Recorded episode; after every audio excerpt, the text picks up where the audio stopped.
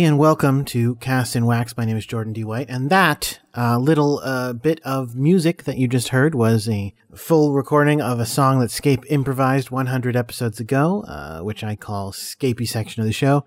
Uh, Scape, uh, Scape is here, of course. Scape White, my cat. Scape. Um, that song was very, actually, very similar to the Frank Allen song. No, not really. Well, I mean, you're saying no, not really, but it is. It was. Frank Allen. He's a dick. Or is that what it was? Is he a, is a It's a jerk? joke, Daddy. And also, that's the, this one goes the KB section of the show. Yeah, but it's the same. But it's the same chords, and it's the same. I, I played the same thing. I think it was like um Frank Allen was like Frank Allen. He's a jerk.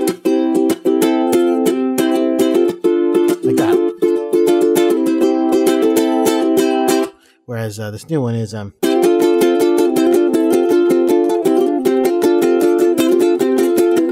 It's, it's, it's pretty similar. Dad, I don't know what you're talking about. I'm talking about the fact that, like a, a couple of years ago, one week apart, you improvised two songs that were very similar. what of it? Um, well, I mean, I don't. No, I mean, I'm not really going anywhere with it, but um, okay. And so that that's a thing that happened, and so that was the song we recorded. It. Um, it is a hot, hot day here in New York City. Um, it's like almost 90 degrees out. Uh, we've got the air conditioner off for the recording, so you guys won't hear it. Um, so we are feeling it. Let me just say that we are feeling it because we we've rec- already recorded a few things. We've been recording Days in History. We've been recording uh, a segment we've got coming up soon. We've been recording a Scapey story. We recorded that song, and we are already quite sweaty. Um, quite sweaty. Um, but let me introduce the rest of my my co-hosts. Uh, Scape White, of course, is here. I'm not sweaty, Dad. I don't sweat. Well, right, you're a cat. You don't sweat. So you're just kind of like stretching out a lot and trying to give off heat. yeah, basically, that's what I do. Well, I I know that's what you do. Okay. If you were a dog, you know what you would do if you're a dog, Scape? What? You would you would pant. I don't wear pants. No, I'm sa- I'm talking about when dogs are hot, they stick their their tongues out and they kind of go cuz that's how they that's how they they get rid of heat. What? You know how dogs have their tongue out? Yeah, they're dumbasses. they're like stupid. They're like, hey, I'm a dog. Hey, I'm a dog. I'm a dog. I can't talk. I'm a dog. Okay, well, I didn't understand any of that, but what I'm what I'm saying is the reason that dogs stick their tongues out is because that it helps them cool off. It helps them keep cool. That's not cool. That is really uncool. No, I mean I'm saying it helps them keep from overheating. what? The heat come. They I guess they release the heat through their tongue. I don't know, or maybe their tongue sweats. I don't I don't know, but I know that that's the tongue out is to to, to cool down their themselves. That's that's really ridiculous. Dad. I have my own tongue. Do you see this one? Yeah, I know your tongue. Right. It doesn't keep me cool. It keeps me clean. That's why I, I gotta go let, let, let to clean myself. But that doesn't get me at all cool. I know. I'm talking about dogs. Dogs and cats are okay. Dogs and cats are different. I mean, is that a statement I have to say out loud? Dogs and cats are different. I can I butt in and say you don't have to say that out loud, especially when you're still keeping me waiting to introduce me. Right. Yes. Frank, here you go, uh, Mr. Frank Allen. Thank you. Finally, um, Scape may not be drenched in sweat, but I am. It is incredibly, oppressively hot here. Uh, I am. I I'm wearing a suit like I normally do, and I feel like it was a very big mistake because it is like the the shirt is. I have an undershirt on that is totally drenched, but the my button shirt is also pretty wet at this point. The jacket, thankfully, is not really soaked, but I, like why? Like, can we just turn the air conditioner back on for a little while? Only if you don't want to finish the podcast. Like, maybe we should take a break. Well, we, we don't we don't take that long. Look, let's just keep it moving, and then we'll we'll get through it all, and then we'll be fine. Um, Rory, Rory uh, St. John is here. Yes, hello, hi, yes. Rory, what's wrong? You sound upset. I'm. I, it's hot. That's all. I'm just hot. Yeah, I know. We're all hot. We're talking. Let's not talk about how hot it is. That's very difficult. It's very hot. I mean, uh, my I I'm much like Frank. I'm you know dripping here. Well, I know. Ah, okay, I know. Uh, let's talk about something else. Um, So, how about the winter and the polar ice caps? What do you think about those? Aren't those great? Well, I said a joke. Are you making a joke? No, I'm talking about something cool and refreshing. So that, doesn't work. That doesn't do anything. It's re- like, can we just move on? Okay, move on. Um, well, uh, one thing that we can move on to is the fact that uh, this is a big uh, episode in that 100 episodes ago, in episode 34, uh, in addition to being 100 episodes for, since Scape sang that song for the first time, um, and, and we did a duet, obviously, to celebrate that. It was also 100 episodes ago today, today, by which I mean this episode, that we premiered Scapy Stories. The first episode of Scapy Stories aired in episode 34. And um, today we've got the, the uh, 39th episode. So that's not quite one every two episodes, but it's, uh, you know, it's getting up there. It's definitely one, uh, more than one out of every three episodes. And that and that includes like not doing it for like almost a year. And I think over a year. I'm pretty sure we went over a year one time. No, that's too long, Dad. Well, yeah, okay, yes, that is too long. So let's make sure we don't do that again. But uh, we did one for this episode, and it's uh, it's going to be a lot of fun. In addition, um, oh. whew, sorry, see, you're feeling it too. Yes, let's just turn on the air conditioner, please. No, we we can't do it while we're recording because it's it's too hot. Because it's too hot? No, I'm sorry. No, that's what that's why we want to turn it on. We can't do it because it's loud and it is um makes a lot of noise. What are we? Why? Let's can we not do this? Well, can we not sit here in mis- misery the entire time? Okay. Uh, you know what? I'll I'll turn us over to something that we won't hear us being miserable, guys, and you're just gonna have to suck it up in that time. Um, but a few minutes ago, uh, before before we started recording with Frank and Rory, I, I recorded with a, a visitor. Uh, as most of you know, I um, am the owner of the Bronx Zoo at this point. I, I, I inherited it, and um, I have some ideas about how it should be run. And I, I have a person who is running it for me. His name is uh, Dr. Mike Pembleton, and uh, let me turn it over to the interview I just did with him to see how things are going. And so now we go to Dr. Michael Doc Mike Pembleton, who is here to talk to me about uh, the Bronx Zoo, or rather, the uh, Bronx Soviet Socialist Republic. Doc Mike, how's it going? Fantastic, my glorious chairman. Thank you for uh, saying that to me. Okay, so let's talk about the zoo. How you've been running the zoo for me for what, like two months now, something like that, maybe more. Yes, and I must say that the animals' progress in um, our five-year plan is going. It's going Well, I mean, is it not going well? I would imagine it would be going well. Was what I wanted to hear. well, well, bad, disastrous. These are all just uh, kind of relative terms in the grand scheme of things. You know, these these communist republics they they they take time to develop. Sure, but i there's a big difference between well and disastrous. I mean, you're right in relative terms, but I guess relative to well, how about we'll just start with relative to the way it was going before we took over.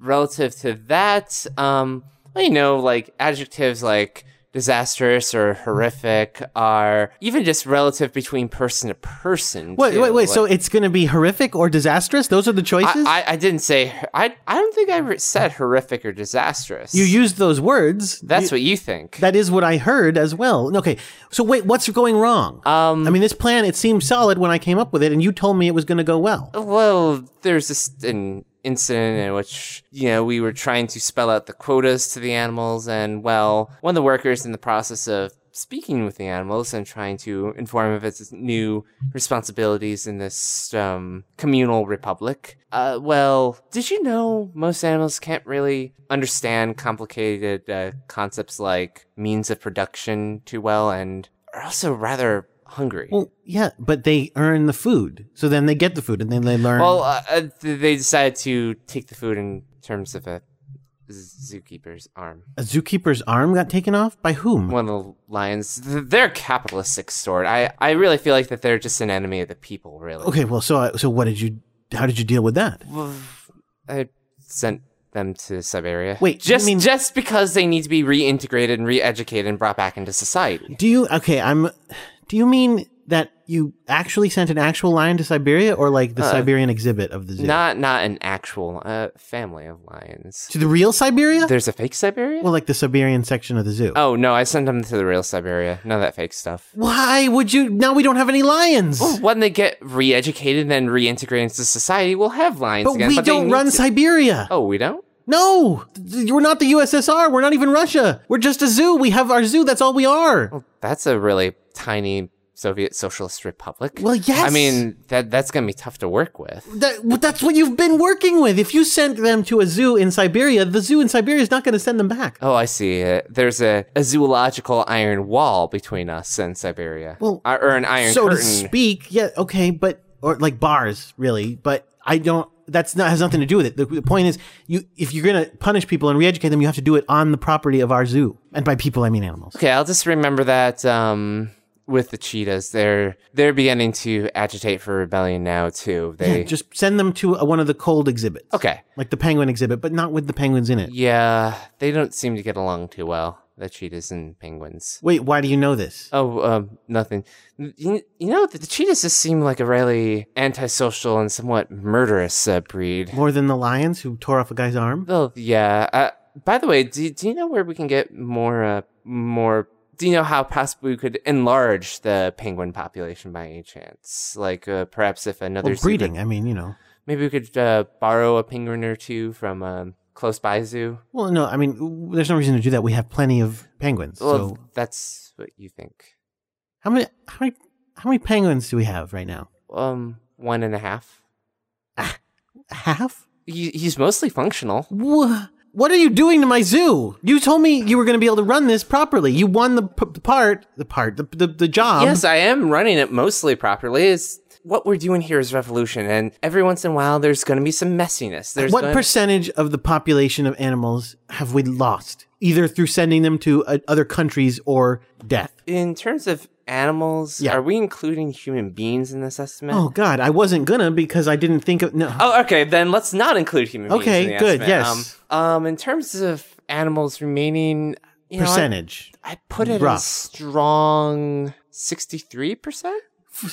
Thirty-seven percent of the animals are gone. How many of those are dead? Uh, eighteen point five. Oh, you mean wait, eighteen point five animals or eighteen five point five percent? Uh, animals. Okay, well that's that's better than percent. That's horrible though. That eighteen point five animals are dead. Well, as I was saying before, revolutions are really messy wait, things. plus that like- means how many of them did you? How many, you sent all those animals to Siberia? well, you know, just just the lions and the parrots. We don't own Siberia. Like, I, I all right, you got to turn this. Wait, now, I hesitate to ask this. How many human beings have died? I put the number about 22, but that that's pending certain news coming back from the hospital. Uh, they, they promised they'd get back to me tomorrow morning. Twenty-two people guy. uh, died, Well, and this is on your watch. And uh, I'm assuming we don't have insurance that covers this. insurance is this a tool of the bourgeoisie, though. Oh, great! So 22 dead employees. How how is anybody still working for us? Oh wait, employees? I'd say more like we're more at seven dead employees. Whoa! 15 visitors? 15 zoo visitors are dead? 15 like members of the public who came to our zoo? Well, you see, that was that was just from that one day we decided, you know what? The bars that wall us away as a society need to be dropped for a day. oh and my god. you know, we, we thought it'd be a great experience for both the, the people and the animals. And well, um, certain new freedoms were kind of discovered. Well, I would imagine so. So we've w- you you you're you you have been responsible for the death of 22 people. Well, I'd like to say animal instincts were responsible for the death of 22 people. Um, perhaps I might have given the animal instincts a bit of a push with the whole lowering of the bars day. But So what are you we know, we, do we learned this? from our lessons. What are we learned from our lessons? Good. What are we going to do about this, doc? I got it. We'll lower rations and um and just say th- this is the price of not cooperating and not uh, functioning properly as a society. and What, is that everybody eats less? I don't understand. How does that help? well, you see, starvation creates a character, you know, and it just it just sort of shows a contingency between doing something horrible and just having less food to eat um, as penance. I, I don't I don't see how this is going to help. But if you think that's the best thing to do, let's do it. I guess. And what are we going to do about all these people that we killed? That you killed? That you are responsible uh, solely for the death of? Because I'm not. I because I even I own the zoo, but you're run. I mean, you've been running it, so it's on you, right?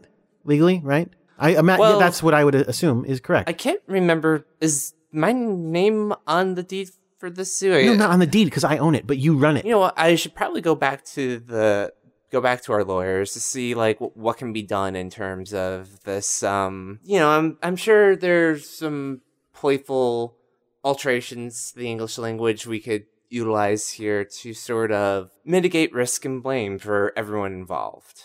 Okay, all right. Um, I wonder what you're doing to make it up to the family. We'll increase their food rations. no, we don't control the rations of people in the world. we could send them to Siberia. No, we, we don't control Siberia.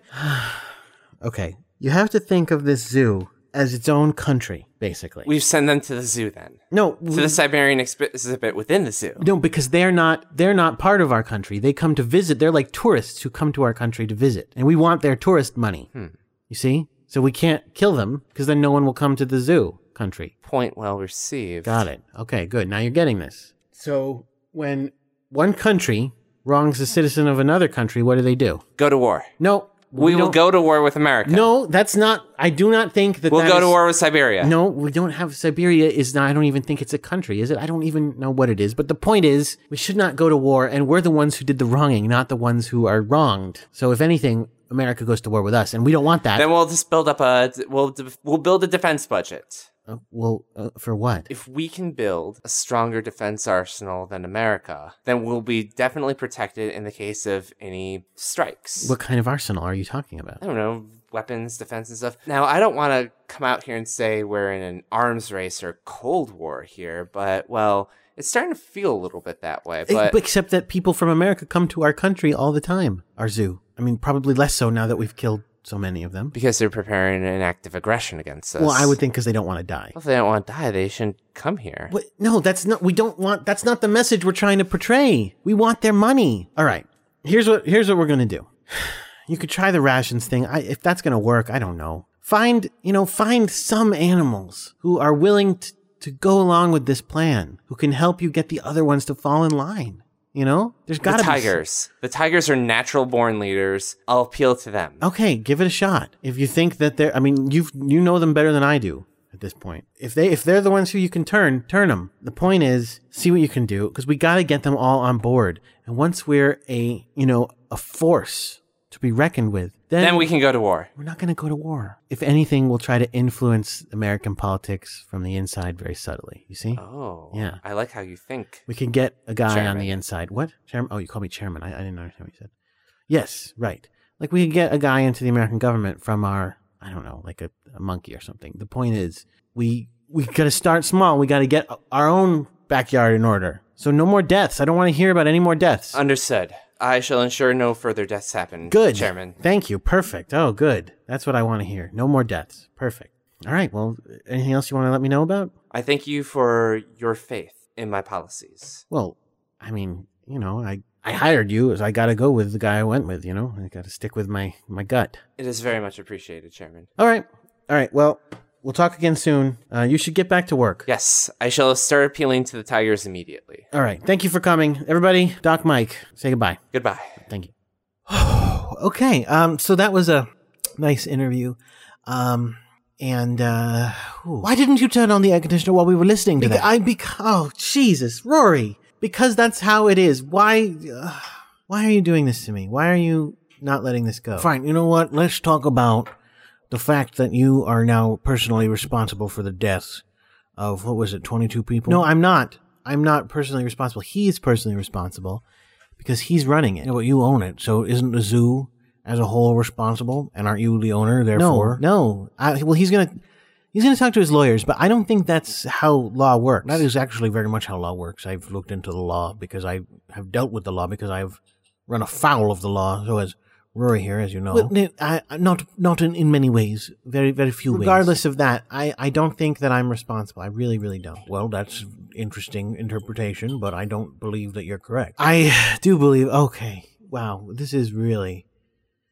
It is really quite hot, isn't it? Yes, can we please turn on the air conditioner? No, it's going to be so loud, and no one will be able to hear us talking, and it'll be so obnoxious and annoying. Could it possibly be more obnoxious and annoying than us whining? I well, no, probably not. But no, I we we're a professional organization, sort of, and we are gonna do our damnedest. Let's you know what? Let's go straight to the shows. We've got lots of shows uh, to play in this episode.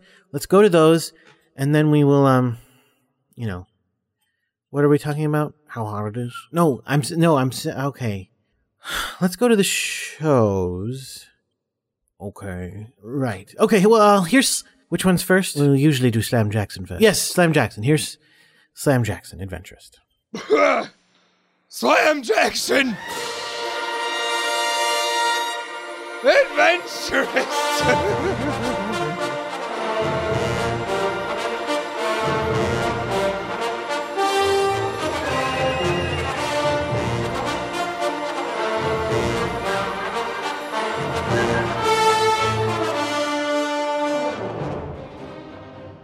I was season. Oh, I messed it up. Season 2, episode 14.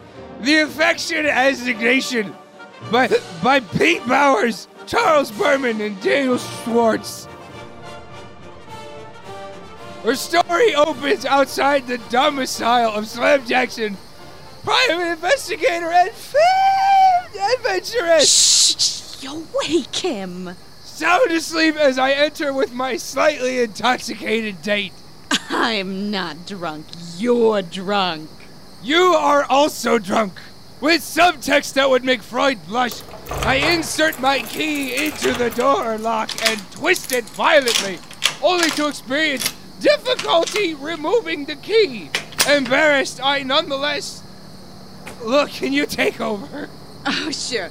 Embarrassed, he nonetheless struggles with the lock, having failed utterly to impress me. Normal options like turning the doorknob have clearly been left behind. His date begins to reconsider her choices. Only to have her first instincts confirmed as I open the door and triumphantly usher her within. only to encounter an incredibly annoyed Slam Jackson. Poop! Ah! Slam Jackson! I'm in his house, breathing his air. Oh, hello, Annie. That interview will have to wait. Um, hey, good buddy. I hadn't imagined that you would still be up. Had you failed to notice the sock I placed tacitly on your doorknob? Why, yes, I did. But then I thought, is this really my sock? Could my sociopath roommate have sold it to someone? I don't know. Who in the world would buy your socks? Ooh, oh, pick me! Look, guys, if you want some time alone, why not go to a hotel? Then you could have a room with a door that closes and isn't mine. I could be lying in Slam Jackson's bed right now. I would lend you the money, but oh, look, my wallet is empty of funds. How could such a thing occur? I spend frugally, I have few needs, I run a successful business, I have no sudden expenses beyond the additional roommate who steals my things and once hit me with a chair. Is now really a time to bring that up again? If only I knew someone who solved mysteries. A detective, maybe. Yeah, a detective could come up with a list of viable suspects. Maybe pursue inquiries that could lead to legal action. Let me think. I remember receiving a business card. Let me look here. Oh, here it is in my empty change pocket. Slam Jackson. What a funny name. I think I'll call him.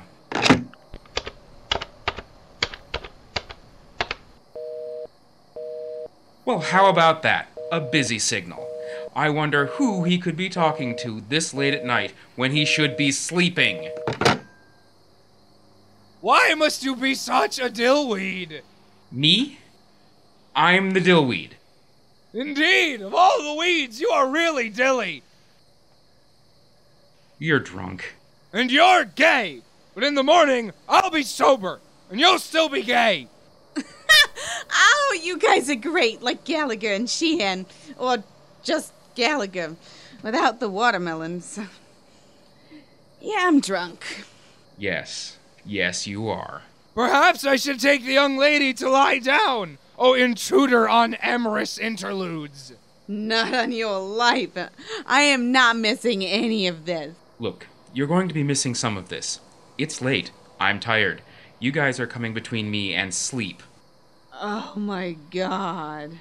What is it, embalmed emblem of excellence? I'm bothering Slam Jackson. Yes, but you I'll forgive. You don't understand. There's nobody here but you guys and me.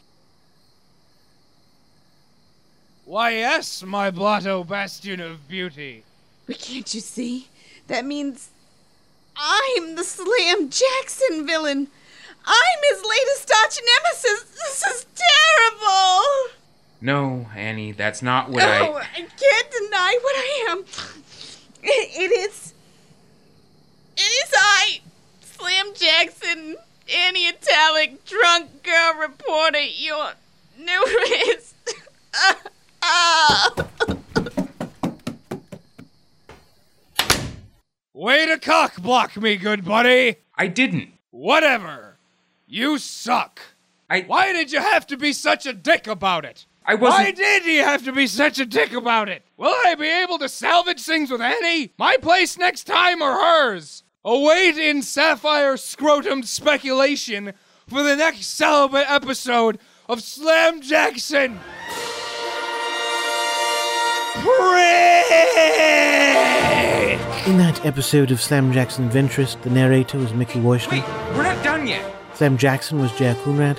Can't we talk this out? And the italic girl reporter was Angela Tyler. Bob?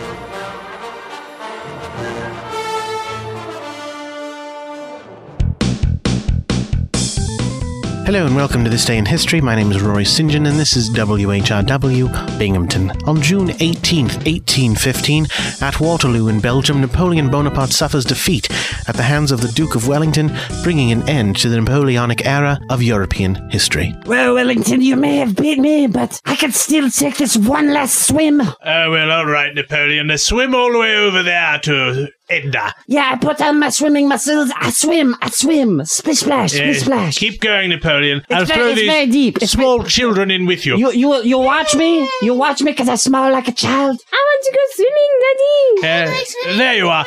Hello, small children.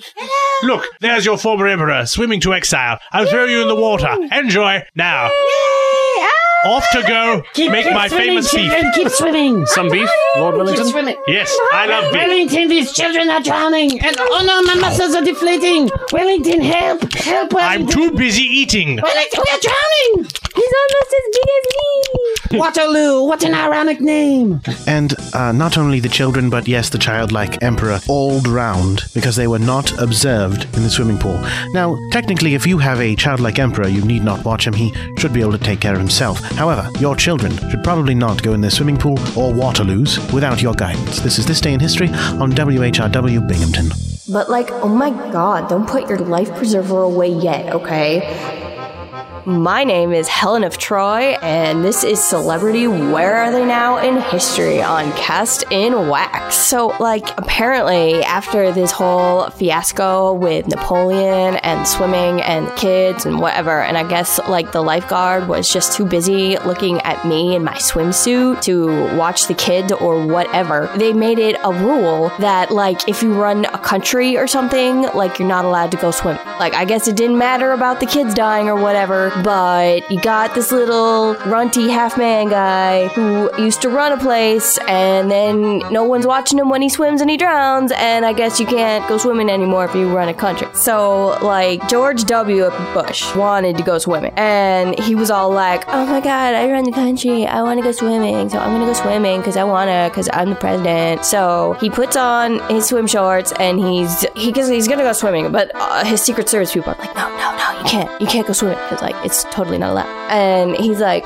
screw off, then I'm just gonna go like cut some trees or something. But really, he snuck off and he went swimming, and because he's a total dumb butt, he totally drowned. So the thing is, if someone had just been watching his dumb butt when he was swimming, they, I mean, they might have just decided to watch him drown or something. But in theory, they might have like gone in and like saved his life. So like if children or half men or somebody who isn't any good at swimming or whatever wants to go swimming, like make sure someone's watching them so they don't drown and they don't have to have stupid rules. This is Helen of Troy, and this has been Celebrity Where Are They Now in History on Cast in Wax. Nathan Manhattan saves Vermont!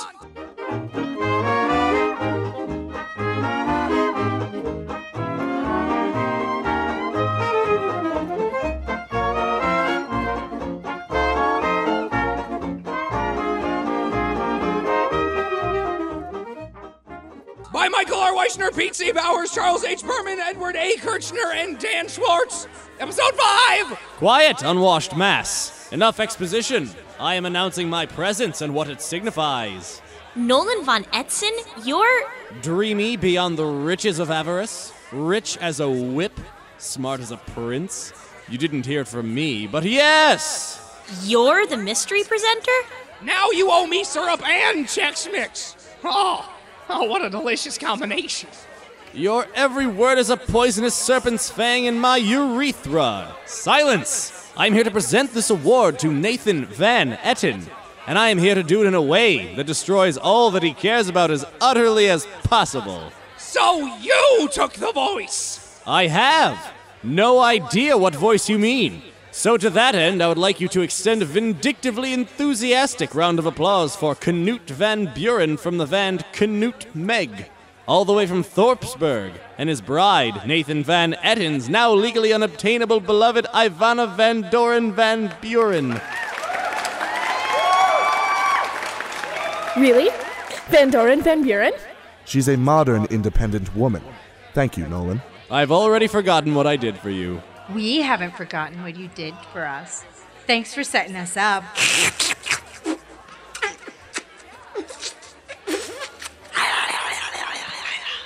My heart is as broken as the gameplay of the druid from version 3.5. Dungeons and Dragons, of course. You know, back when I met Nathan, I thought of him as a vaguely irritating but basically harmless annoyance I saw around town from time to time. But now that Nolan here has told me about his serial raping, child murdering, bestial tax evading ways, and his support of Christian rock, I was happy to be involved in the concert against Nathan.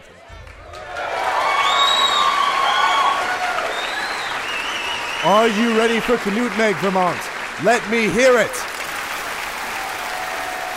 Thanks, Knut. Those were your comments. Are we ready for the rest of the ceremony? Let's have it anyway. We have one more announcement before the concert. On orders of the richest man since Chop Henderson, Nolan Von Etzen, the Ann B. Davis Maple Syrup Company is shutting down. We have been bought out and liquidated. Within days, 92% of you residents of Vermont will be out of a job. The remainder will be unemployed. Remember, shh, it's a secret. Yay! Now let's hear Knut Meg.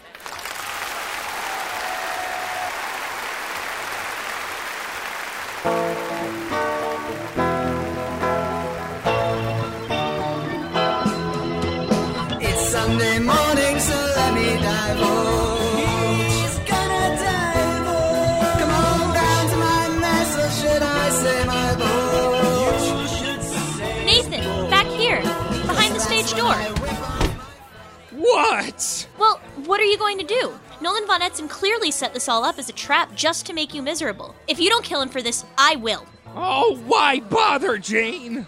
I've lost my voice. I've lost my Ivana. I've lost my syrup. And I'm multiple states away from my collection of action figures. What do I have left to live for? What about me? It's not always about you, Jane. I'm the miserable one here, not you. Ivana! Ivana! Have you paid any attention to how she's been treating you? Does she call you every day? Does she look out for you? Does she even know what your name is? No, Nathan, she doesn't. She even went as far as marrying a guitar player and not you. She doesn't know that your first word was grok. She hasn't taken the time to hear about every single action figure that you polished and arranged when you think you're alone in your room every fing day. And this head voice thing has gone on long enough. I don't even know what that whole thing is about. I've watched you constantly for the last year and I still don't understand what's going on there. But there is one thing I do understand, and it's high time that you started to understand it too. I love you, Nathan Van Etten. I love you. I've loved you for years. Don't you get it? I love you. Jane! Jane! Jane! What, Nathan? What do you have to say for yourself? I'll begin with please stop shaking me. Oh, oh God! I never noticed how pretty colors are. Colors! I will destroy the visible light spectrum if it will make you shut up and notice me, you wonderful, stupid man. Well, you're half right. And your violent shaking has helped clear my head. You should have said something before, Jane. Or at least implied it. For such a paragon of womanhood, for so beautiful a goddess of loveliness, for the greatest female humanity will ever produce, for the greatest humanity a female could ever produce. Ivana hasn't been the nicest to me, I guess. Skip to the part where you issue a massive retraction. Jane, I must say that there are words that you've said from your mouth to my ears, and I've heard them, and they've opened my eyes and made me see the things that can be touched. Smell is a scent too, but I guess the point that I've just learned now is that you, Jane, the woman standing in front of me right now, you as a person who have said things to me, things I have heard from your mouth, um, Oh, oh, you're so close. Before you achieve emotional closure, I can't help but notice that I'm not talking in this dialogue.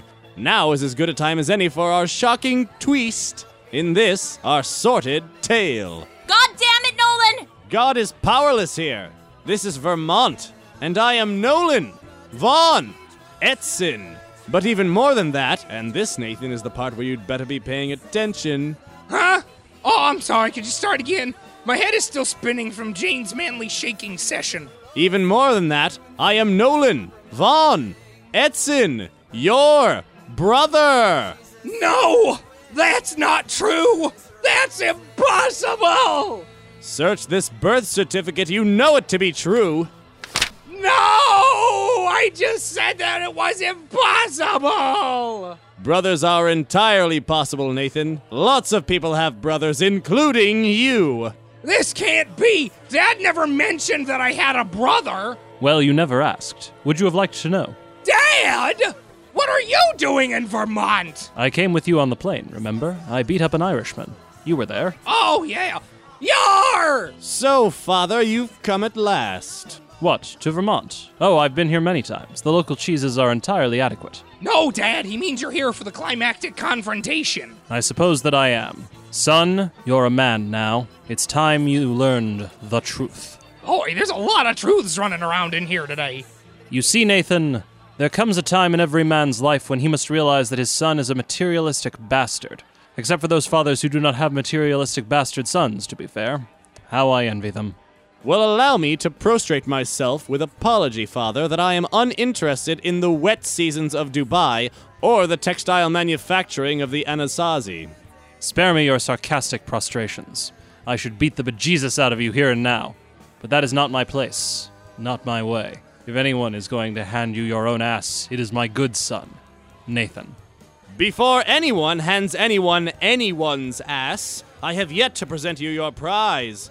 Behold, the sap extractor.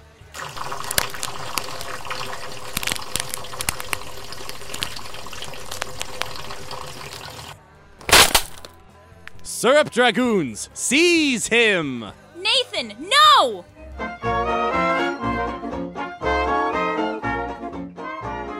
In that lesson from the life of Nathan Van Etten, Nolan Von Etzen was Ed Jones, Nathan Van Etten was Mickey Washner, Jane was Erin Morrissey, Newt was Ben Kleinman, and Helen was Lisa Paquette. Hello and welcome to This Day in History on WHRW Binghamton, where my name is Rory St. John. Back on June 25th, 1993, in Ottawa, Canada, Kim Campbell is sworn in as Canada's 19th Prime Minister, becoming the first woman to hold the country's highest office. Okay, Kim, dear. Well, seems we've got to get to the uh, House of Parliament so you can be sworn in. Let's get the kids in the car. Oh, that's perfect, darling. I think I'll just put little Jimmy in his car seat backwards in the front seat and not buckle the seatbelt. Sounds good. I'll drive at 80 miles an hour. Sorry, uh, lots and lots of kilometers per hour. We are in Canada. Well, are we ready to go out? Yes, and let's make it snappy. I don't want to miss it. Bang! Well, I was in my seatbelt. How about you, Kim? I was in my seatbelt. I hope the kid was all right. Let's keep going. Oh, wait, he looks dead. Oh no, now we'll never make the ceremony. They did make the ceremony, though, uh, where they did tell the world about the tragic events of the day, and um, from then on, everybody learned their lesson. What lesson, you ask? Why, I'll tell you. Make sure that you use child car seats properly, whatever that may entail. You should look it up for yourself. I can't do everything for you. This is This Day in History on WHRW, Binghamton. But don't stop just yet. You might be missing out on a deal. My name is Henry Regington of Regington Chevrolet, and this is Celebrity Where Are They Now in History on Cast in Wax. If you ever get into a car accident like that, you can always know you can stop into Regington Chevrolet for the best deals on current model Chevys and on used Chevys. You're looking for a car? We've got them all. The Sonic, the Cruze, the Volt, the Malibu, the Corvette, the Camaro, Impala, the Spark. As you can hear, cars for all tastes and all different types of people, starting as low as 12245 You're looking for a crossover, an SUV?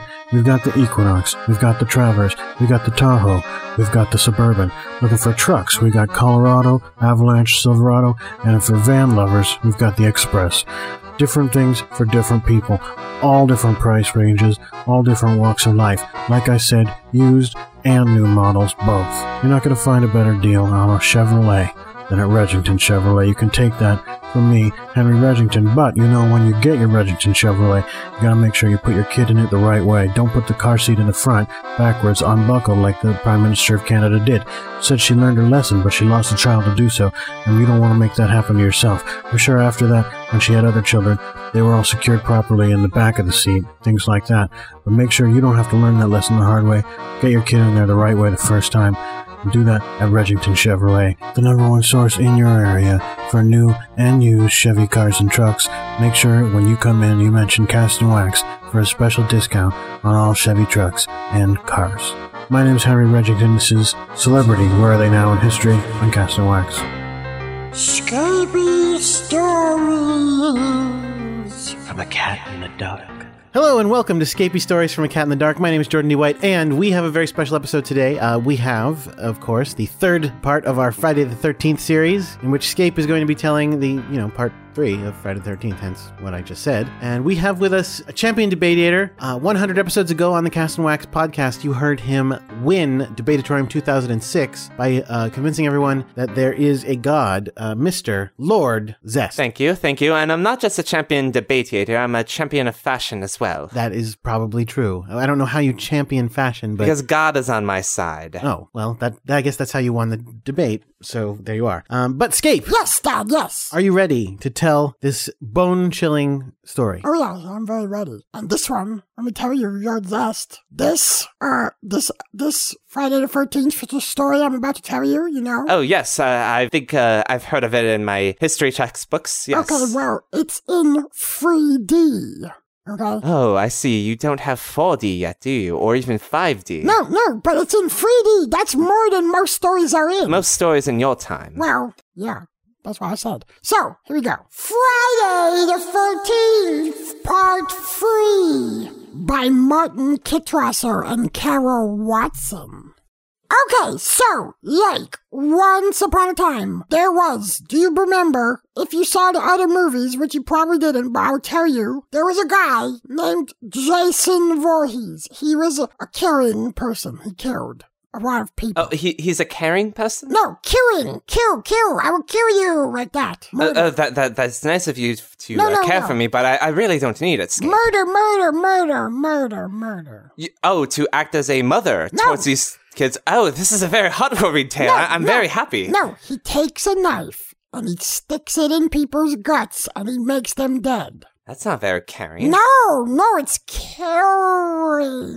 Yeah, it's closer to killing them. Yes, that's what I'm saying. Yes, he is a killer, and what he does is he cares about people. The reason he does it is because a long time ago he was at a camp when he was a kid and he drowned, but I guess he didn't because he grew up and now he's angry and he kills people at the camp. Okay, so at the end of part two, uh, they.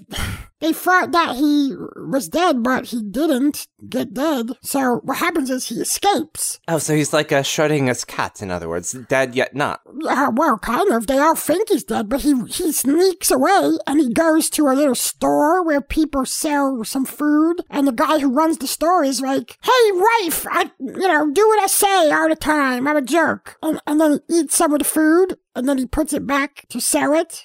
He's not very good. and but then what happens is that's okay because Jason comes in and goes, "I kill you," and he kills him and his wife both dead. Well, at, at least he gave warning by coming in and saying, I will kill you now. he didn't Mo- say it. I mean, most gentlemen are not that, uh, well, orderly in their murdering processes.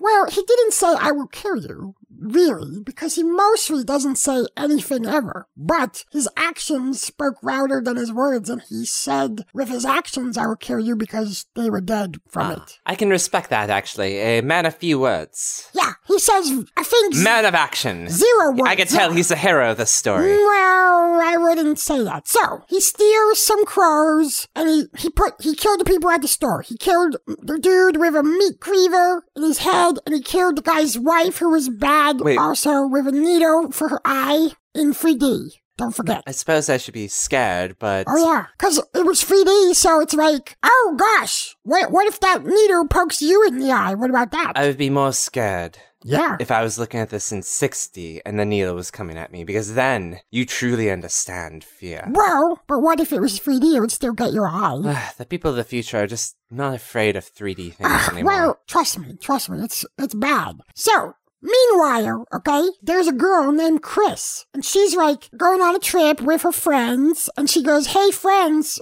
Hey, boyfriend that she's with, her boyfriend. She says, Hey, boyfriend, I remember a couple years ago, do you know, about a couple years ago, I was at the same place we're going to, the same camp we're going to, and a dude attacked me in the forest, and he was ugly. By the way, Jason secretly is ugly, okay? A dude attacked me, he was ugly, and now I'm scared, but that was years ago. So what are the odds that it would ever happen again? Pretty rare, I imagine. And so I'm gonna go back and conquer my fear. Do you understand about that? I'm a man that lives without fear. Okay, well, imagine you've had fear. Ah, such an old 20th century invention, fear. No, it's always a thing. Fear. There's a guy trying to kill you. He's ugly. How about that? He's ugly. Okay, ugly people do scare me quite a bit. Be- Well, they don't so much scare me as they make me feel sad, for they are truly inferior beings. Well- and I wish I could help them out and bring them up to my level. Well, no, that's not how it works. So, all the friends, there's a bunch of them, guys and girls, both. And they're going on this camping trip to a cabin. And a couple of them go into the store on the way there. And they're like, hey, we want to buy some stuff at the store. What do you think about that? And you know who they see is a bunch of tough guys? Like free, two tough guys and one tough girl. Oh, bourgeois ruffians. Yeah, yeah, but they were they were ruffians, and they had motorcycles. Okay, and so Oh, do they engage in regular fisticuffs? Oh yeah, oh yeah. I think is that when you use your fist on your on your cuffs? No, it it's usually been well uh, a brutish scallywag. Uh, you know, just uh, They didn't have tails to wag. th- they they're a garrulous sort of uh, people. They didn't eat no gruel. No. They were motorcycle peepers who who were tough, okay? And so they're like, hey, get away from our motorcycles. And this dude, Sherry, he's a guy, and his name is Sherry, okay? And he's like, oh, uh, oh no, I accidentally knocked over your motorcycles. And they knocked, they went bang, bang, bang, knock over. Do you know how that goes? And the tough guys are like, we are going to kill you, Sherry. And Sherry's like, everybody go run. And they all ran and they get in their car and they drive off as fast as they can because they want to get away from the tough guys. And they do, except secretly, okay? The tough guys get on their motorcycles and follow them, okay? And what nobody knows is that, do you remember Jason Voorhees from the beginning? He's hiding in the barn of the cabin that they are going to. Is he still ugly? Oh yeah, he's he's real ugly. He's got a bag over his head, I think, or maybe he took it off. I think he has a bag over his head because he's ugly and he has a hole that he can look out of. See, in my time, when people are ugly, we just simply exile them from the cities. That way, we don't even have to worry about this dreadful bag situation. I think they would like to exile Jason because he keeps killing. The police are chasing him. They're like, hey, we're gonna arrest you because you kill people. So he's in the barn, okay? And the kids, the, the young people, they all go into the, the cabin and they're like, hey, uh, we're gonna hang out. We're gonna, you know, do some drinking and do some smoking and maybe smooching a little bit. And the tough guys are following them and the tough guys are showing up and the tough guys are like, we're gonna make them pay, if you know what I mean, because they are jerks. So they're sneaking around and they start sneaking around in the barn, okay? And, uh, little do they expect that guess who's in the barn? Do you remember that I said who's in the barn? Uh, yes, Jason. Yeah, he's like, I will kill you. And he kills them. First, he uses a pitchfork and he's like, stab it in your neck. In 3D. In 3D. Wait, in this particular scene, he announces No. that his intention to kill No. them before he kills them. He only speaks for killing by by doing, Karen? Very unsporting. So imagine if if you saw someone take out a pitchfork and stick it in your neck and kill you, you'd be like, I think what they're trying to say is, I'm killing you. I'm not sure if I'd be able to see someone sticking a pitchfork through my neck. Yeah, you just look down a little bit. Well, usually by the time it goes through my neck, I'm not going to be able to see much of anything anymore. Okay, but what if I filmed it with a camera and showed it to you on a video? I'd still not be able to see it. I'd be dead. Oh, right, right, right. Well, if I did it live, Then, then yes, I suppose that, that could work. So Could you at least be sporting about it and say, "I will kill you before you do it"? No, that's what he's thinking. He's thinking, hey, I'm gonna kill, hey, what if I kill them? And he does. So he does pitchfork through the neck of one, then he does a pitchfork through the body of another, okay? Then another one comes in and goes, hey, where's my friends? Oh, sh- they're dead.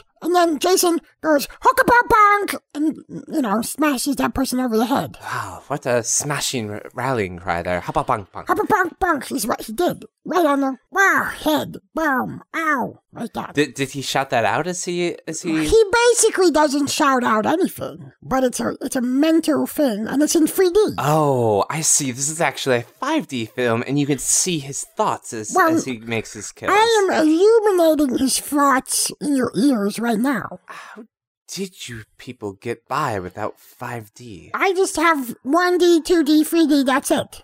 Done. So those people are dead. Oh, but you know what? I forgot to say. You know what they did? Do you know how?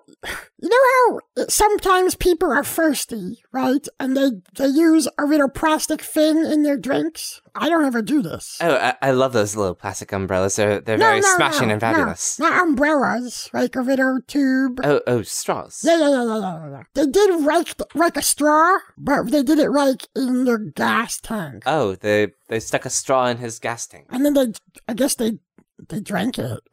I don't know. Not Jason's in the in the kids' gas tank. They were like, "Hey, we will drink the gas," so they don't have no gas anymore. But they don't know that. So those tough guys are all dead. Okay, they're dead. So yeah, that's what the sound was. And so then the night is falling, okay, and it's getting dark. And Jason is still just kind of going around spying on everybody. He's like, hey, what's everybody doing? I'm gonna watch, and maybe later I'll kill them if I feel like it. So that's what he's thinking. So the girl who got attacked two years ago, her and her boyfriend are like, we're gonna go for a walk in the woods. What do you think about that? And Jason is like, oh, I'm not gonna go follow them. I'm gonna stay with these other kids. And so this dude, one dude, is like, hey guys, I'm gonna go out to the poop room outside and I'm gonna poop. But Oh, also, yeah, yeah, they have a poop room outside. I mean, it's got, you're in the room inside, but the room is outside of the house. You know? It's like if you put your litter box out in a different litter house. That's what they did. So, he How goes out.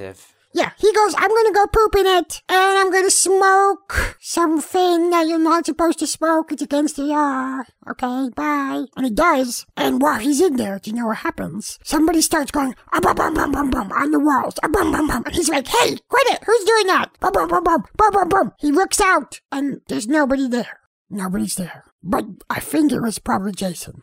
But he doesn't know that. So then a little bit later, the dude Sherry, who is like the big fat dog guy, he's like, "Hey, uh, I, he puts on a wetsuit and a hockey mask and gets a um um a spear gun that shoots a stick out people, and he goes out and goes, whoa, and he's like pretending that he's scary, and the girl is like, "You are not scary, you are a jerk. I don't like you, Sherry. Why don't you just get away from here?" Because you suck. A bleh. So, Sherry's like, oh, everybody's mad at me because I play funny jokes, but they don't like funny jokes. And then Jason goes, oh, kill, slits his throat. He's dead. Sherry's dead. Did he make a hubba bunk bunk sound? No, because it was his throat, so it was like, slick, like that. Very imaginative. Yeah, yeah. And then the blood is coming out, and Jason thinks with his brain, he thinks, hey, I just killed this kid, but he's got a hockey mask and I'm ugly. So why don't I take his hockey mask and put it on my ugly face so I don't have to wear a bag anymore? Bags are stupid, but I would wear a hockey mask. Nobody could see how ugly I am. How about that? Pretty smart. He does it. So he walks back out with the hockey mask on, and the girl that Sherry played a joke on sees him, and she's like, Sherry, I already told you that you're not scary and you're not funny and you're a dick, so how about that? And Jason is not Sherry. And Jason goes, Oh, why don't I actually shoot her with the actual spear gun for reals? Ah, it goes right into her eyeball and she's dead. Oh, that is so barbaric. Yeah, 3D also. That is just plain primitive 3D. Yeah, but in her eye. So, Jason, then Jason is like, you know, I think it's about time. I'm, I'm imagining what he says to himself in his head. I think it's about time to kill pretty much everybody. So he walks into the house and there's a, a dude and a girl and they're doing it. And he's like, oh, they're doing it. That's not so good, in my opinion. So. Oh, don't tell me he's one of those prudes. I think a little bit, yeah. He's like, why do people always have to be doing it? And so he, then he kills them usually. So they do it, and then the girl goes, I'm gonna go into the shower. And the guy's like, I'm gonna walk on my hands upside down because I'm silly. And Jason is like, this is stupid. And so he chops the upside down guy in half. Right in half. Kashluk. In the middle. Dead. Cut in half. Then the girl comes out of the shower and she's like, hey, where's my boyfriend? I'm gonna sit on this hammock, I guess. Oh! Stabbed through the hammock. Into the body. Out the body dead. That's what happens to her. Then Jason, I guess, gets decides to be sneaky, and he's like, "Oh, you know what? You know what people won't be expecting is if the power goes out." So he goes and makes the power go out in the basement, and one of the other dudes who is not dead and doesn't know about all the dead people, actually it's the same guy who was doing the pooping before, he's like, oh, I'll go downstairs and turn on the electricity, I guess, because something's wrong with the electricity. Oh, Jason grabbed my head and smashed my face into the circuits and I'm electrocuted and I'm dead. Wow, for a dead person, that's a very descriptive thing to, to scream in your final moments. I think he dies right when he says the word dead, right? Oh, I'm dead. Right that, dead. But still, that's a very descriptive thing to say in your final moments. But it's all true. It's all true. Well, no one can argue with that. He got electrocuted. Jason did it. So then, there's one girl left in the house, I guess. And Sherry, remember Sherry with the, the throat got slit cut? He stumbles in and he's like, ah, I'm, I'm not dead yet. Okay, yeah, I'm dead now. And he dies. And the girl's like, what? What happened to Sherry? Are you really dead for reals? And Jason is like, I'll show you by making you really dead for reals too, and he stabs her to death and she dies. Okay, so at this point, Jason has killed everybody. He killed the tough guys. He killed everybody in the house. So all that's left is the two people who went for a walk, the boyfriend and the girl who he attacked two years ago. Do you remember that? It's true. So they come back and they're like, hey, what? Everybody's gone and the power's out. What's going on? Why don't we split up and look around to find them? Personally, I myself am a big opponent of the buddy system. I feel like you could just be much more efficient if you have just as many vulnerable people going at it alone as possible. You cover so much more ground so much faster. That's what they're thinking. We, we, we will be able to see more things if we see them separate. So what happens is the boyfriend goes off and Jason pops out and goes, he sure he does this. He just does it. He grabs his head with his two hands and he squeezes his head so hard that his eyes pop out and he dies. And it's in 3D and that's scary. To you, perhaps. It's scary to everybody with eyes. You've got eyes. What if they popped out? Granted, it's not something I think about on a regular. Well, usually just when I first wake up in the morning, I just think to myself, what if my eyes pop out this morning? You do? I thought everyone did. Oh, no, I never thought about that until I saw this movie. Huh. What would you do if your eyes popped out? Eh, I think I'd just, uh, just uh, go on to die at that point. There'd be no more fashion There wouldn't be any more fashion. for you. You could For, be. for anyone. you There could is be- none without me. No, you could be like, the new fashion is to smell good. I like the way you're thinking, Cat. Move on. Okay, so his eyes pop out, he died. So then Jason goes, okay, just one person left, the girl, and she he picks up an axe, and he's like, I'm gonna kill you with an axe. And she's like, oh my god, Jason is here. And he- she, she runs away, and she knocks over a bookshelf on him, and he's like, ow. And then she stabs him in the leg with the knife that he used to kill somebody earlier, and she and he's like, oh, I'm angry. And she bashes him with a, with a, a yog, and he's like, ah. And so she gets away, and she's in the van, and she starts up the van, and she gets to driving, but then it's like, the van goes, I'm out of gas. They, they, they stole all the gas. And she runs out of gas. So she's like, okay, I can't get away. So she runs into the barn to hide in the barn. And Jason comes into the barn and he gets his machete and he's like, gonna kill her. He's like, this is what it's gonna be. I'm gonna kill you, okay? But she smacks him on the head with a shovel. Okay, and then she she ties a rope around his neck and she kicks him out the window, and he's like, "Ah, bah, bah, bah, bah, bah, bah," and he's he got hung out of a window on a rope by the neck, and she's like, "Oh, good, he is dead. That is good because I do not want to die. I'm glad he's dead." Here's the problem with that thing. He's not dead. And he grabs the rope. And in order to get the rope off his head, he has to lift up his mask. And she's like, "Huh, that ugly face is the ugly face of the ugly person who attacked me two years ago. What are the odds that this will happen to me again? And so Jason gets away from the rope and he grabs a machete. And he's, oh my gosh, do you remember the guy that Jason hit over the head with a bunk bunk, the tough guy? Yes. Yeah, he didn't die. And the tough guy jumps out and starts attacking Jason because he's like, oh, you're gonna, you're gonna hit me on the head while, you know, try to kill you. And Jason's like, you can't kill me. And so he's chopping up the tough guy. But for this time, the guy's for real dead. Chop. But then Chris, the girl, is like, I have a sneaky idea. While he's chopping that guy, I would take the axe and I would chop him. And she hits him in the head.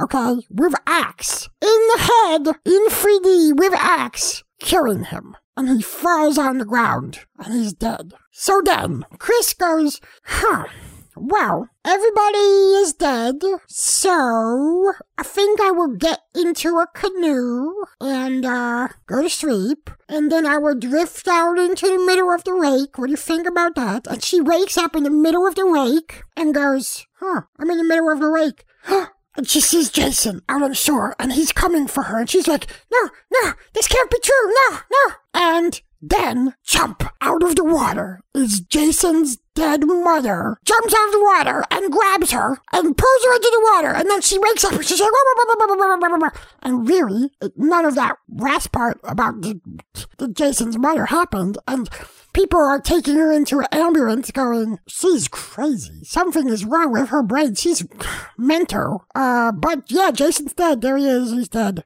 The end. Well, you'd have to be rather crazy and deranged to imagine that someone that ugly exists. No, no, Jason existed. Sure. Next they're gonna be coming for you if you're not careful. No, that, the only part that was a dream was the part where she was in the canoe. The rest of it all was real. Though I must say, when I go and uh, kill an evil, homicidal, ugly madman, I myself would like to celebrate victory with a nice little placid canoe ride. What, you do? For reals? Of course. It's the only real way to get over one's bloodlust. Just simply get on the canoe, right out to the middle of the lake. Oh, so how many times did you do that? I'd say uh, ten and a quarter. Wow, you killed a lot of madmen. Well, madmen and sometimes just madmen who are kind of ugly and maybe a few ugly ones. Wow. So what do you do if there's no lake nearby? I try to make sure that I stop my madmen close to lakes Okay. or rivers. That's sensible. It's the only fashionable way to dispatch the homicidal madmen. Okay, so as I'm sure you can tell, okay, all scary stories have a scary moral to them. Arresting. Don't be crazy. Well, that's a good one, but that's not. The, I don't think that's the scary moral of this one. The I think the scary moral of this one is this: If you get attacked by some crazy killer, do not go back there, you dumbass. But how are you going to get your rematch and your canoe ride afterwards? All of her friends are dead, and she's crazy, both. So that does not seem like a good thing for anybody involved. She probably just wasn't fashionable enough. Everybody involved in this story ends up worse off because she went to the place where the crazy killer guy was. Don't do that! So don't seek rematches? No, why would you do that? Somebody already beat you. How do you win then? You just fight people you could beat. How about that? There's no training montage. No, I mean this was made in the '80s, wasn't it? So Yeah, but this is, she wasn't going back to kill Jason. She was going back because she was like, I'm afraid of Jason, so I'm gonna go back so I'm not afraid anymore. That's stupid. Oh, you see, her problem was she just had fear. Just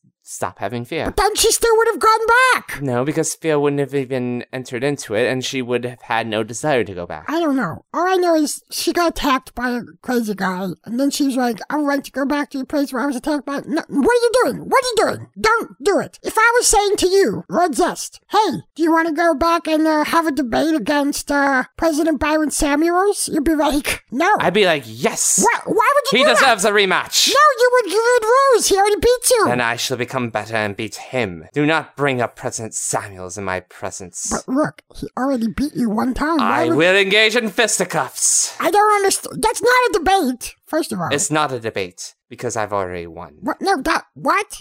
That doesn't make any sense. Dad, You know, I don't, I don't know, Lord Zest. That doesn't make a lot of sense. But I do appreciate you being here. You are, as uh, as we've said, the a champion debater, although not the ultimate debater. I will have my rematch, Jordan. Yeah? Someday, somewhere, somehow, President Samuels will know the sweet taste of my vengeance. Is that an official challenge? Take it as you please. All right. Well, maybe that's an official challenge. Um, hopefully everybody enjoyed Friday the Thirteenth Part Three. Escape. What do you have to tell us about the uh, the next one? Oh, I know what to tell you about the next one. On the next one, it's called The Final Chapter, Part 4 of like 11. So enjoy that. How can it be the final chapter if it's part 4 of 11? That doesn't make any sense. I know. 20th century.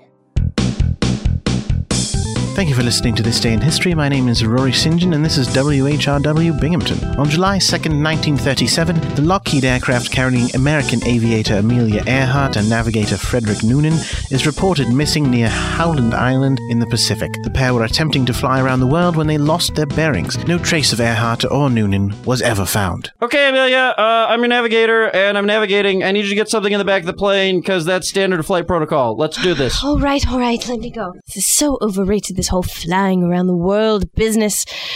all right, let me see.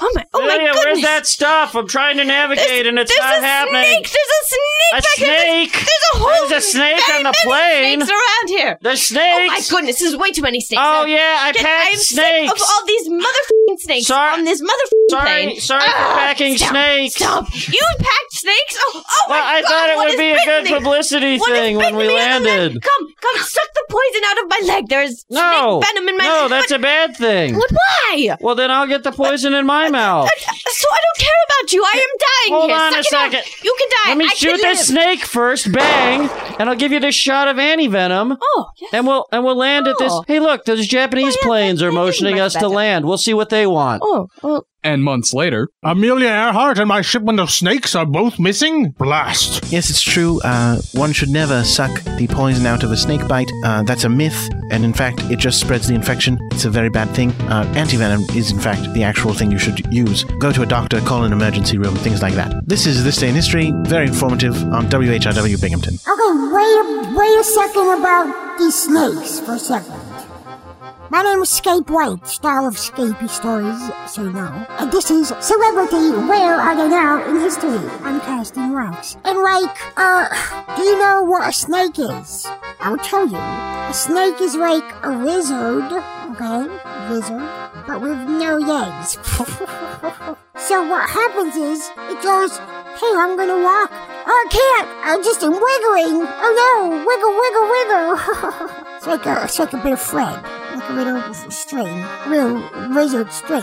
Now the problem is, snakes have little teeth in their heads. Like I do. I have little fangs too. And if I bite you, it hurts. Now, the difference is, snake teeth are like poison. It's like, imagine if somebody shot you with a gun, okay? And then the bullet in the gun was like, in addition to being a bullet from a gun, I will stab you as well. With little bullet knives. The bullet is holding a knife, and it's like, while I go through, I'll stab you. Stab, stab, stab.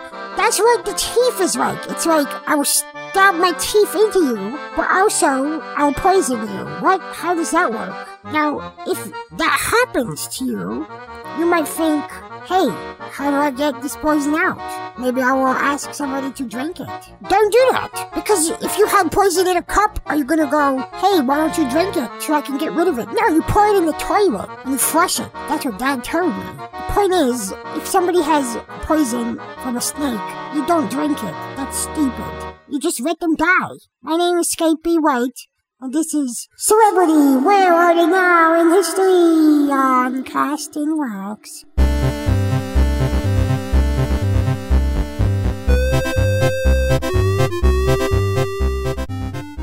The Diner, episode number 10 The Betrayal. Created by Angela Timon, written by C.H. Berman, P. Christopher Bowers, Michael Weishner, and Daniel Angela and Sasquatch Schwartz. Like any episode of The Diner, this one begins at the diner. As usual, silly things were happening. It had been two weeks since Ruth made her stop looking at Ruth policy, and strangely, I hadn't seen her since then. Clearly, there must have been some kind of explanation. I looked to Ruth for answers, or I would have, were I allowed to. Ruth! Ruth, are you there? Ow! Sorry. Is that you, Ruth? No, it's somebody else. But you shouldn't look to verify that. Hi, Ruth. I will not respond, probably not being Ruth. This is the most suspicious thing that's happened since the talking sandwich. Okay, not Ruth. Why aren't we supposed to look at Ruth? I'm not Ruth, so I can't tell you it's because I'm planning to betray you all, which of course is something Ruth would never do. But why would someone like Ruth not betray us? Oh, you'd have to ask Ruth. But I doubt she'd say that she was stealing Matthew's contacts to open her own diner next door, which is six inches taller and therefore better. Now it all makes sense. Really? Don't you want to know why Ruth wouldn't do that? Well, no, it's just because she's a sociopathic bitch. True. But there's more to it than that. So much more to it. Don't care anymore, not Ruth.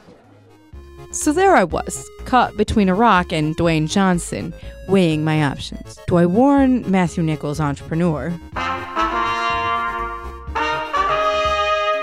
Immediately?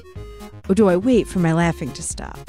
Or do I not say anything and watch the defecation hit the oscillation? Spectator or player character? So I thought I would ask Carter.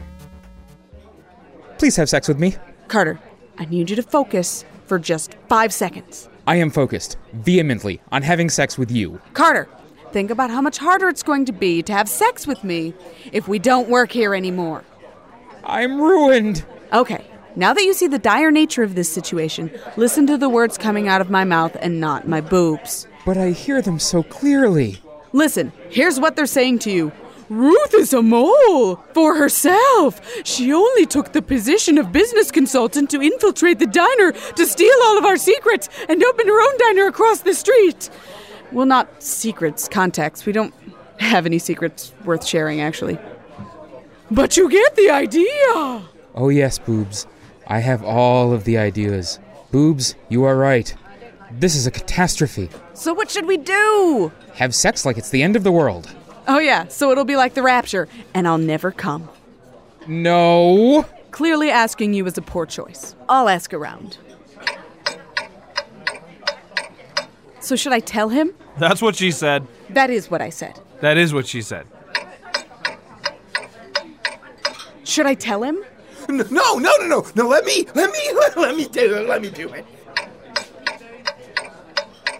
Should I tell him? That's a horrible way to cook beans. Should I tell him? Honesty is always the best policy.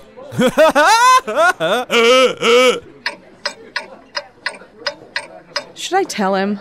Moral decisions make me tired. Should I tell him? Telling the truth is the Gesamtkunstwerk. What? What? What? Should I tell him? Frankallen Investigative Variety Show! Hey! Yes. Should I tell him? Can I just have my coffee, please? Should I tell him? You stay the f- away from Michael! So should I tell him? Oh, you definitely should tell him. If you can find him. Should I tell him? What was with the trumpets? Does everybody get trumpets? Can I pick mine? Beck for sure. Maybe flugelhorn. Why are you looking at me like that? Should I tell him? Correct. I finally had my answer. I was going to tell. It is I, Ruth Nichols Sabater. Shut up, guy. Who said that? Ruth, is that you? I can't look at you. You can now, Matthew. The rules have changed. Ah, Ruth, I can't look at you. You betrayed me. Yes, expose to me the back I have already stabbed you in. I knew something was up when I received these letters from my suppliers, indicating they would now be supplying you. I knew I shouldn't have divorced you so messily, or perhaps more messily, with a pick, axe that is. If you use that pickaxe as well as you crank the hurny gurney, I am quite safe. Nothing can stop me from opening my own diner next door. Ha! Ha ha! Ha! Ha! That will never work! It is six inches taller. I'm ruined! Uh, no, no, no. It's it's okay. It's okay, Matt. I mean, 80% of all small businesses fail anyway. This wasn't your fault. You were doomed from the start. Only 80% doomed. Now, I'm 100% doomed. Why don't you go cry on your yacht? Gasp! You broke my toe, Ruth. You broke my toe. I take my leave. Don't let the door hit you on the way out. I will, just to spite you. Ow! Ah, Samuel, I forgot you. We're still here. Perhaps you should be our filthy new business consultant. It's Sammy's time to shine. Oh! I learned a lot about Matt's dick that day, and then the accident happened.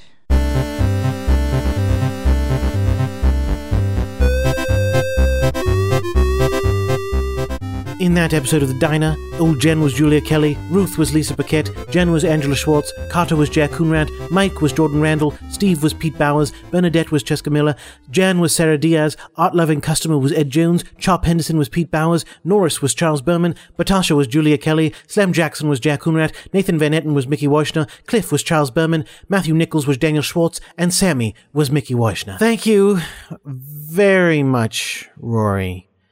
Thank you so much. Um, mm, it is, it has gotten really hot in here, and I am now joining both. I'm not even. I'm wearing shorts and a t-shirt, and I'm drenched in sweat too.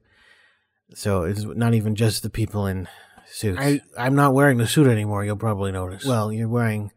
No, you're not wearing it. Nope, because it's because it's ridiculously hot in here, and I feel like I might die if I kept it on. That's not I don't that doesn't make any sense because like evaporation is cooling, right? So the fact that you're drenched in sweat, you should be feeling really cool and refreshed. No, Jordan, that's not that's not what it, it does cool you down, but it doesn't feel refreshing. Well, I am not feeling refreshed, that's for sure. Right, that's my point. Okay, um we have some listener mail. Oh, listener mail. Um you can write to us at castinwax at gmail.com. That's cast in wax at gmail.com and also uh, you can you can please please go on itunes and um, rate us on itunes on, on, under Cast in Wax under the podcasts stuff. And also leave us uh, some reviews on on uh, on on uh, itunes and we can read those. Let me see if we got any new ones of those. Uh, we do. We got some more ratings and also we we got one more review. It says um uh, uh, infinitely fascinating and entertaining podcast. This podcast has literally changed my life. After listening to one episode, I was completely sold. Since then, I have begun the tireless process of listening to all the episodes in order. After I've listened to all the episodes, I will likely listen to them again. They are that good, packed with hilarious hijinks and brilliant banter, controversial, thought provoking, and utterly comical. This show is a must listen. Super kudos to Jordan and company for making a truly unique and amazingly enjoyable show.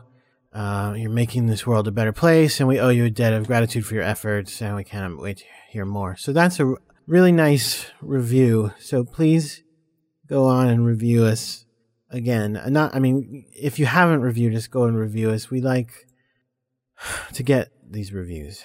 Okay, you all right? Yeah, I'm okay. Are you okay? Yeah, I think I'll make it. Yes. Just can we can we wrap up the show? No, we've got listener mail. Oh God. No, that's good. Thank you, listener mail. Please send us lots of of listener mail. Um, Okay, what was I going to say about that? Frank, can you just read us one of these letters, please? Oh, fine. Um, dear Comrade White, thank you very much for the consideration you've given to my offer of a position in the Cuban government. Thankfully, I think we'll be able to address most of your concerns. First, we will have no problem transporting your wife and cats to Cuba as well. That way, you will not have to leave your family for your new career. Rory is right. The national language of Cuba is Spanish, but we will be happy to provide translators for you all until you achieve fluency, which should be sooner rather than later with the free translators we will provide. I understand your work on comics is important to you, which is why I have been able, after some discussion, to secure a place for you with the Cuban People's National Comic Strip Bureau. Please let me know when it would be most convenient to begin the emigration process. Hasta la Victoria Siempre, Raul Castro, Chairman of the Communist Party of Cuba, President of the Republic of Cuba. Okay, Raul, thank you so much. Like, I, I, I, again, I do appreciate it, but first of all, it's, I think it's hot in Cuba and it's hot here, but I, I don't want it to be hotter where I am here, there, than I even am here because it's already hot. And I like to make comic books, but I like to I like to make comic books at Marvel comic books, and also my wife is a doctor and she has a job as a doctor here, and my cats definitely don't speak Spanish, and they couldn't even talk to translators properly because they're jerks. So Why did you say that? I said you don't want to go to Cuba. Well, maybe not. Good. Okay. Thank you, Raul Castro. Where else do we have letters? Okay, here's one. Rory, why don't you read uh this one right here? All right. Um dear sir, I ordered a couple large cacti from you a while back for some reason. The cacti don't seem to have arrived, but my credit card has been way overcharged over $1,000. I would appreciate it if you would address this matter immediately. I don't have that kind of money to spare Carter Bradley. Rory, that's the guy you were gonna buy him cactuses. I did. I ordered them, um, but I ordered them very cheaply, you know, from a place that takes a very long time to deliver, so that's probably why they're not there. But you charged him a thousand dollars? No, no, I charged him over a thousand dollars, but that's a that's the transaction fee for me taking his money and then paying for cactuses. You know, it's it's just a it's a thing that happens. That doesn't sound like a legal thing that happens. That sounds like an illegal thing that happens. No, it's to- it's totally legal because I'm pro- I'm I'm providing a service for this gentleman. I don't know, man. It sounds like you're ripping him off, and I don't like when you rip people off. I never rip people off. I don't. It's a thing I don't do. I make sure they always get the service that they have requested. That's what I do. That is how I do the thing I do. All right, I just don't. I don't want you to get in any more trouble. Sounds like you're the one who's going to be in trouble because you're the one who's got you know killing all the people at the zoo. I'm not killing the zoo. No, the people at the zoo. I'm not killing the people at the zoo. It was the animals killed them, so they should be the ones who are responsible. We should we'll take them to the firing squad if it's that big of a deal. Well, it sounds like a big deal. People dying at the zoo. No, and also we got another more mail. Frank, read the t- letter to Rory. Fine. Dear Rory, I'm writing to find out if you still do extra historical readings on the air. I have a dilemma, and I thought that hearing about one or more worlds in which I chose one or the other path might help me make the decision in this world. On the one hand, I have an opportunity to attend an exclusive university to pursue my field and hone my craft. I was granted a full scholarship, which is a rare and generous opportunity, and it would seem crazy to pass it up. However, on the other hand, I have been offered an interview with someone who may be able to jumpstart my career immediately based on my amateur work and give me the once in a lifetime chance to oversee my own institute. So you see, these are both opportunities that will likely not present themselves again, and I want to be sure that I make the correct choice. I hope you can help with thanks, JB. JB. That's funny. Why is that funny? That's like it's like it's Jack Black. Like Jack Black got got into rock school, and now he's going to start his own school of rock, like the movie that he was in, School of Rock. No, it's, I mean, I'm probably not Jack Black. No, I mean, no, probably not. Ah, look, JB, um, you should call him Jables. No, that's not a thing to do. It's what that's what they call Jack Black and Tenacious D. That's what they call him. Fine, look, Jables, just if you have an opportunity to start your own institute, you should do it. That's what I did. And I was a part of an institute with a scholarship. And then I started my own institute because Frank shut it down. But my point is, a full scholarship at an institution is not really that amazing because if you make your own institute, you get to get money for your job. And that's wait. You wanted extra historical reading. Yeah? Rory. He want. He didn't want you to give advice. Oh, all right. I didn't give advice. I saw. I didn't give advice. No, no. Right. Uh, okay. Well, JB, there is another world where you already have an institute and it's great. The end. That wasn't very good, Rory. Yeah, that was pretty poor, even for you. Um, we got another letter. Oh, we got a really long letter. Okay, uh, I'll read it. Here we go. Um, oh gosh, this is from the same guy who wrote the review. It says, Greetings and salutations to the hosts of Casts in Wax. First and foremost, let me just say how much I enjoy your show. I only discovered your podcast in February. Curiously, when your podcast feed was somehow switched with the unofficial fan podcast, A Cast of Wax. However, oh god, um, I enjoyed the show so much since I started listening. I decided to listen to every episode, starting with the first one. I listen to the podcast every day, and I'm already working on the mega episode number 88. I think that's the one where we finished all of our cereals. Um, it has been truly a thrill to go back in time and hear the origins of the many references made in recent episodes, and I must admit that I'm planning to begin listening to them all again once I'm caught up. Thank you for continuing to grace the world with your efforts. I can assure you that they are not only enjoyed but also appreciated. I imagine someday future archaeologists and historians, extra and otherwise, will utilize these tomes of reference to learn a great deal about the civilization of our time. I can't, I can't do this, guys. It's just, I'm, I'm too hot. Just turn on the air conditioner, Jordan. Just turn I, it I don't want, I don't want to ruin the show. I It's the only way. It's the only way, Jordan. Please just do it. Escape's already passed out. Just turn it All on. right, guys. Okay. All right, here I go. Oh God, that's so nice. Yes, yes, it is. Oh, nah. Oh, but it probably sounds so terrible. It's, I'm sure it's so loud. People are like going to be like, "Oh, I can't listen to the rest of the podcast." I'm sure that's not the case, Jordan. I'm sure it's not. It's probably barely even. I'm sure they could barely. It's so nice. It is. It really is. Okay. Um. whew, back to the letter. Um. All that being said, civilization, all those things. All that being said, I have a request. I recently saw the movie Prometheus in the theater, and to be perfectly honest, I left the theater feeling a little confused about what the scary moral was. I began to think that the plot of Prometheus would make a really excellent Scapy story, because not only is it a very scary story, but Scapy could explain the scary moral in clear terms, like he always does, so people who were confused by it, like myself, could finally understand what we were meant to take away from this movie. As it turns out, I'm not the only one who's confused by it. Even now, the debate rages throughout the internet over what the scary moral of the story was. So, I would like to request, if at all possible, that Scapy tell a Scapy story version of Prometheus, so we can finally put to bed all this debate and confusion.